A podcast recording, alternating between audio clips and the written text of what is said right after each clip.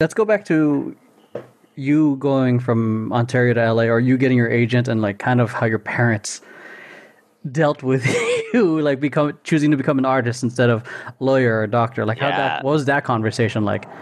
Oh, that's still a conversation. That's the thing. Oh Um, wow! Yeah, no, it's funny because I love my family, but they are very much so. We're we're privileged. Like i come from slight money, so our family call them whitewash Latinos. So we're Latino, but the thing is, so my grandma came from the barrio, which is like the low key kind of hood, right? Mhm. But my mom and their generation made their own money, and now they're all like high and mighty. And it's funny because now that they have their money, they're definitely like, oh, we're like we've we're like white people now. Like we like made it. We don't need to like you know. They kind of like almost look down on like the the like Mexican or like Latin culture because it's just like, oh no, no. And I'm like, wait, what? Like what the heck? Like grandma was in the fucking video. Like don't tell me what you you know where you guys came from. So when it comes to things like that, not only did we they do that, but our family is very like law enforcement based. Like I have an uncle who's a retired sergeant of um, the prison. I have another uncle who's retired captain of the CHP. My cousin's a San Diego PD. My sister's a CHP dispatcher for 911.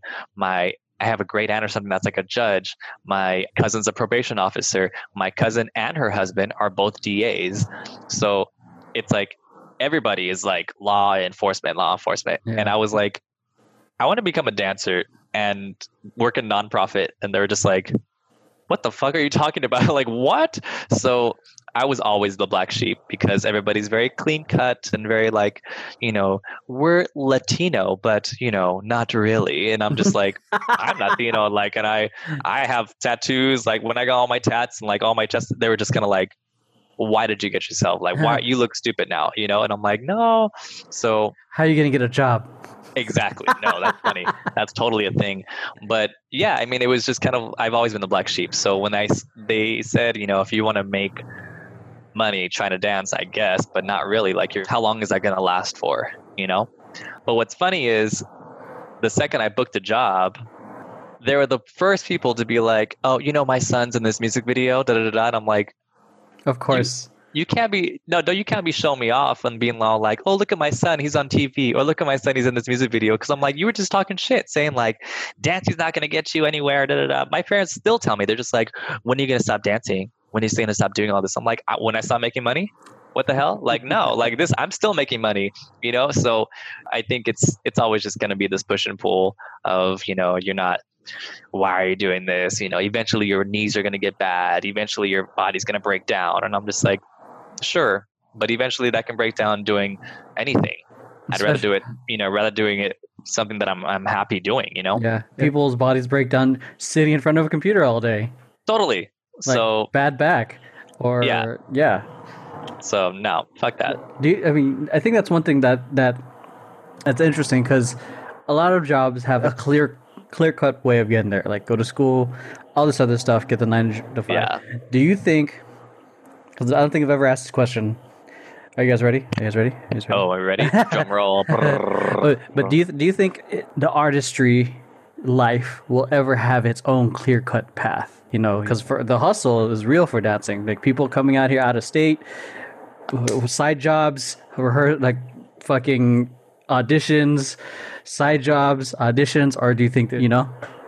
So I'm gonna break that into two separate parts. So when you said side jobs and hustles, yo, I've been hustling since I was like 16. Like I'm I've always had a job and then my side hustle, whatever. So especially when it comes to to dancing, I mean dancing really is a hustle.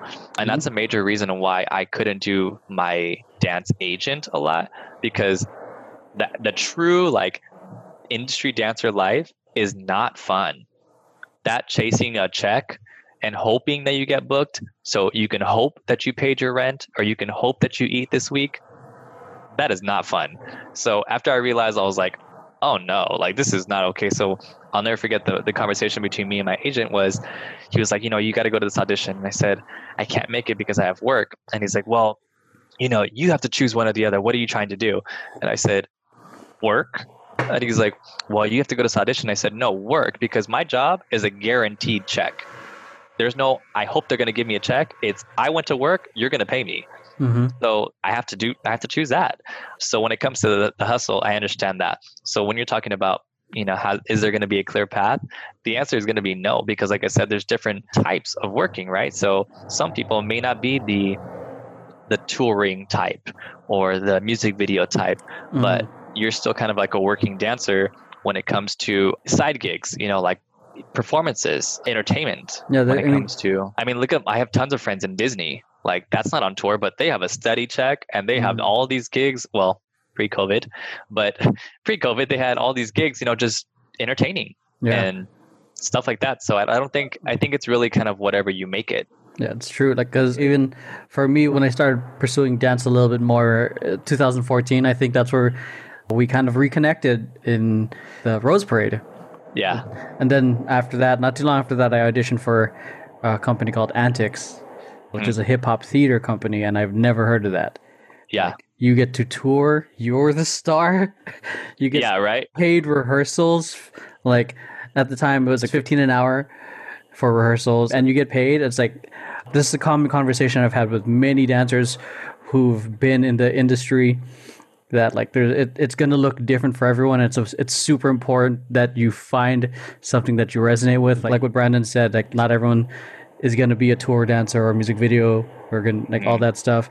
Like for me, I found like my I'd say i'm not saying niche, but like I vibed most when with that hip hop theater company or just being on stage because as cool as it is being on set, it's even better to be on stage when you're the star. Yeah.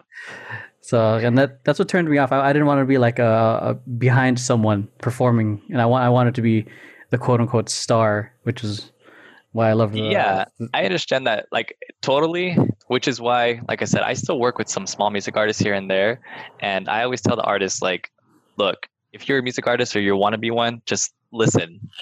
you suck, quit. You're not a dancer, Mm. and that's okay. You're a singer.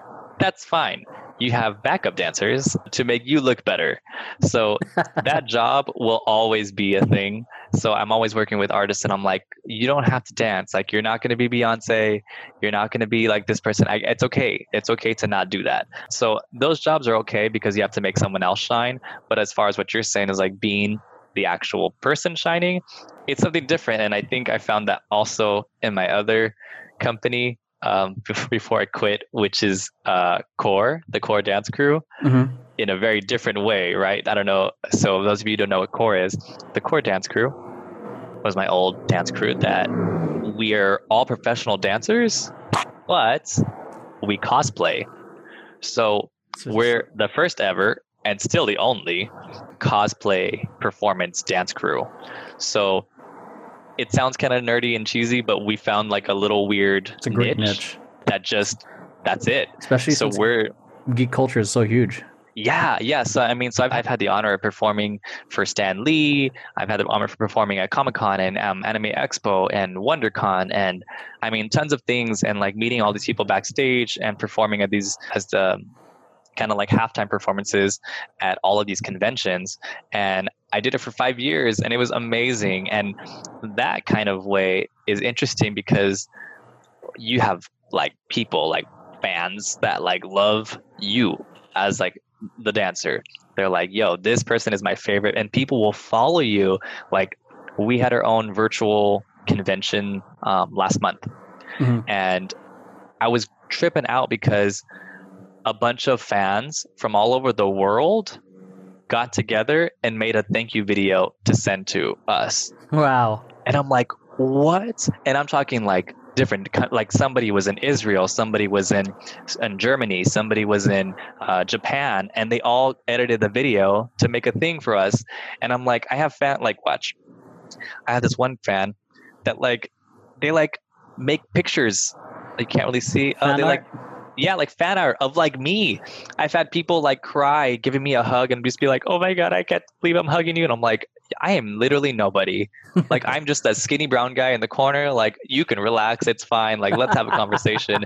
But yeah, I mean that's a totally different feeling from like being, you know, a backup dancer for a pop artist or something like that. You know, they're you're gonna look cool, I guess, but nobody's gonna be like, oh my gosh, it's you know, it's Emeroy, the backup dancer for that artist. Like, you know, it's You're certainly it's not be getting any airtime on the, on, you know, the focus isn't on you on the Super Bowl Exactly. performances, and it looks cool, but some I don't know. Sometimes the gigs don't exactly pay you that much. Totally. So that It's it's for exposure. Exposure. yeah. So I mean that's really badass. Like that's what I like. I think the genius of core is like it's it's practically dominating a niche. It's the only one that exists, and which makes sense. The fan base I think is well deserved.